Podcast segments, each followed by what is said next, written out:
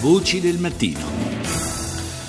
E adesso parliamo di ambiente, eh, lo avevamo annunciato, daremo ampio spazio oggi anche alla conferenza eh, che è in corso a Parigi, conferenza sul clima, la COP21, eh, perché da oggi si entra in quella che possiamo definire la fase cruciale del negoziato, la fase in cui a scendere direttamente in campo sono i eh, ministri dell'ambiente, quindi è a quel livello che si eh, porta avanti, porterà avanti nei prossimi giorni il, la trattativa, ma eh, ci sono degli aspetti, diciamo, eh, a margine di questa conferenza che ci interessa anche provare a sondare. Uno di questi eh, lo affrontiamo con il professor Giorgio Osti, che è docente associato di sociologia dell'ambiente e del territorio al Dipartimento di Scienze Politiche e Sociali dell'Università di Trieste. Professore, buongiorno.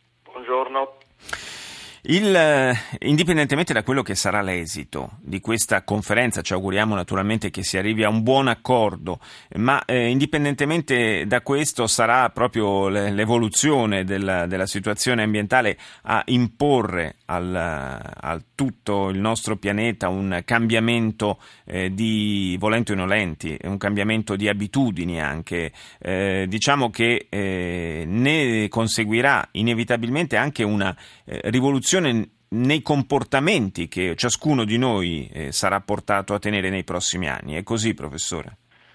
Beh, rivoluzione non credo, direi che bisognerebbe cambiare, eh, cambiare gli, alcuni, alcuni, comportamenti, eh, trovare dei, dei modi più, più razionali e anche più semplici di organizzare la propria vita a volte, a volte, con più tecnologia, a volte con meno. Mm.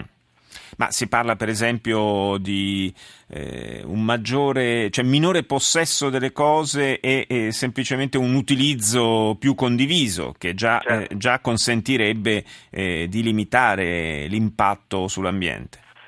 Sì, questo è un tasto dolente, no? noi abbiamo un grande senso proprietario, no? cioè, vogliamo avere con noi tutti gli strumenti, mentre alcuni potrebbero essere semplicemente condivisi.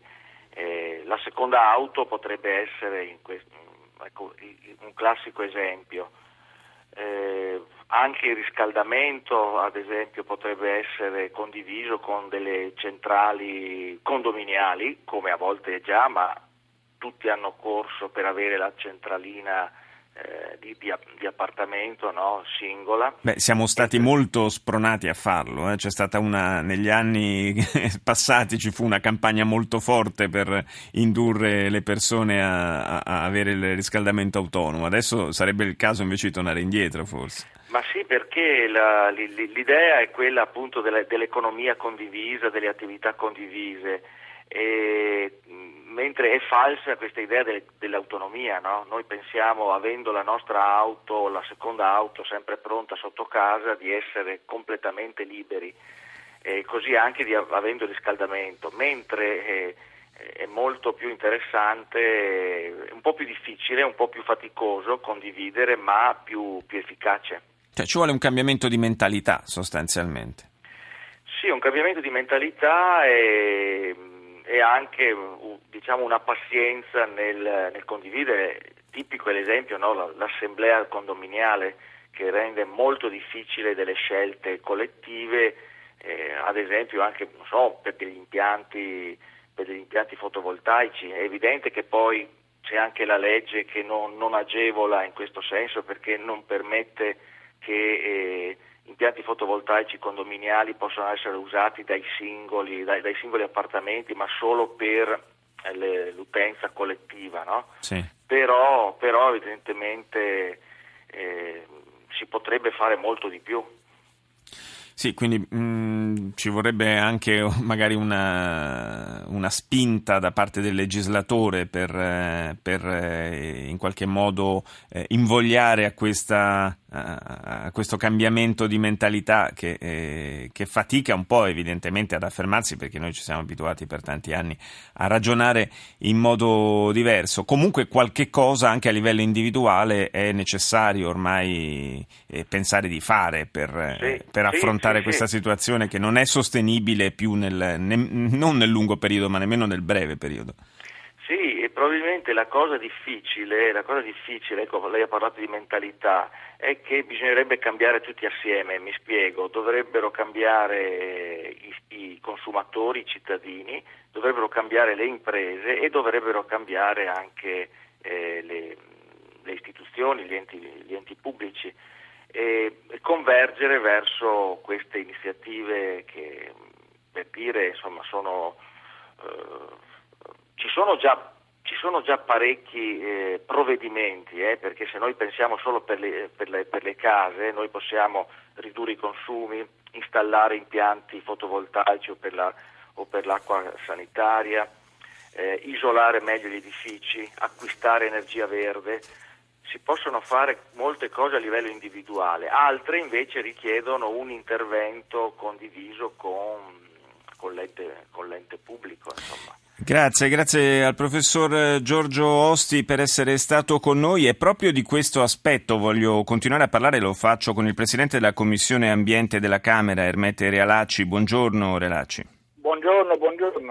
Perché ci sono poi dei provvedimenti, delle misure che sembrano andare in senso eh, diametralmente opposto a quello auspicato. Eh, ci riferiamo in particolare a questo eh, forte cambiamento del, dell'impostazione, del calcolo delle tariffe elettriche che partirà dal primo gennaio, che eh, scaricando sulla bolletta una eh, quota fissa eh, più elevata e, e diminuendo invece il, la, l'incidenza dei consumi, in qualche modo invece di invitare a, a ridurre i consumi e a usare apparecchi più efficienti, eh, sembra spingere esattamente nella direzione opposta.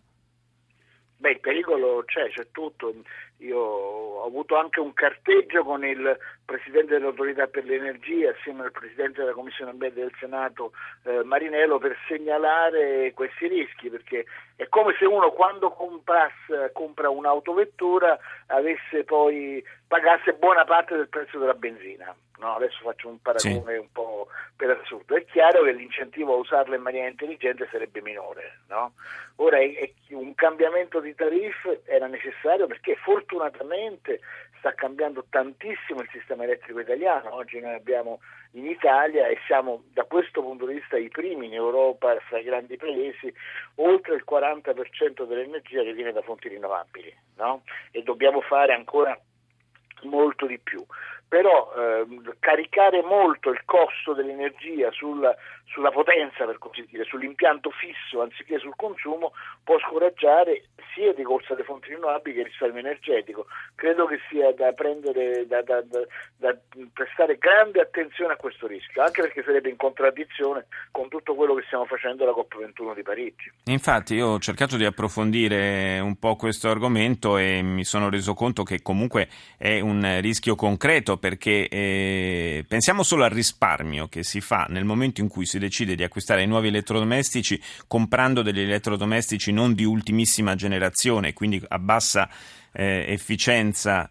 Eh, a bassa efficienza, dicevo, eh, quelli più vecchi lo sono, eh, prima che recuperiamo quella, quella spesa in più eh, sulla bolletta, con questo nuovo modo di calcolarla rischiano di passare anni. È così eh, sicuramente c'è un, un, pericolo di questo tipo e voglio ricordare che se noi sommiamo le spese per l'energia elettrica, le spese ben più consistenti per il riscaldamento, sì. la maniera in cui è costruita una casa, in cui è organizzata, incide molto sul costo delle famiglie. Noi parliamo molto dell'IMU sulla prima casa, no? ma l'IMU sulla prima casa in media sono poco più di 200 euro ma fra una casa costruita bene e una casa costruita male passa una bolletta da 1.500 a 2.000 euro. E siccome ridurre di un terzo questa bolletta non, non faccio neanche ragionamenti ambiziosi eh, è assolutamente possibile quindi è più del doppio dell'IMO a volte il triplo dell'IMO eh, questa è una scelta da intraprendere perché diminuisce il consumo di energia diminuisce l'inquinamento diminuisce la bolletta e per farlo si produce tanto lavoro. Questo è uno dei temi che in discussione anche alla COP21. In realtà oggi le scelte che servono per contrastare i mutamenti climatici non è che sono contro l'economia, sono una nuova economia che tante volte è più competitiva e produce più lavoro della vecchia economia. Questa maniera di ricalcolare le tariffe non può scoraggiare però anche in parte il, il ricorso alle nuove tecnologie a basso impatto ambientale, al ricorso alle energie alternative, alle fonti alternative di energia per, eh, da parte dei grandi produttori eh, di energia elettrica per l'appunto? Ma sui grandi produttori io sono relativamente più ottimista in Italia perché si è messa in modo anche l'Enel, per capirci. L'Enel oggi ha fatto delle scelte molto nette rispetto al passato con la nuova dirigenza e di fatti l'Enel è la prima eh, utilities che entra in quell'organismo dell'ONU che si chiama Global Compact, che raggruppa 12.000 imprese nel mondo che eh, accettano diciamo, gli obiettivi dell'ONU per il futuro. L'Enel lo ha fatto con scelte anche molto nette, per esempio eh, io ricordo che anni fa in Italia si parlava ancora di costruire una grande centrale a carbone a Porto Tolle sul delta del Po, eh, l'Enel ha detto che abbandona quel progetto e che chiuderà 22 centrali, le più vecchie inquinanti, eh, senza licenziare un lavoratore no? e investirà in tutto il mondo nei prossimi anni eh, 11 miliardi di dollari nelle fonti rinnovabili. Ora questo l'Enel, come altri, non lo fa perché è buona, non so come dire, no? lo fa perché capisce qual è la direzione del futuro. Il futuro va nella direzione delle fonti rinnovabili, del risparmio energetico, dell'innovazione tecnologica. In questo l'Italia può dire molto perché quando si tratta di ricorrere a quella grande fonte di energia rinnovabile e non inquinante che è l'intelligenza umana, eh, noi siamo più forti dei... Eh beh, speriamo, dei, dei, speriamo davvero che sia così, ce lo auguriamo. Grazie al Presidente della Commissione Ambiente della Camera, Ermette Realacci.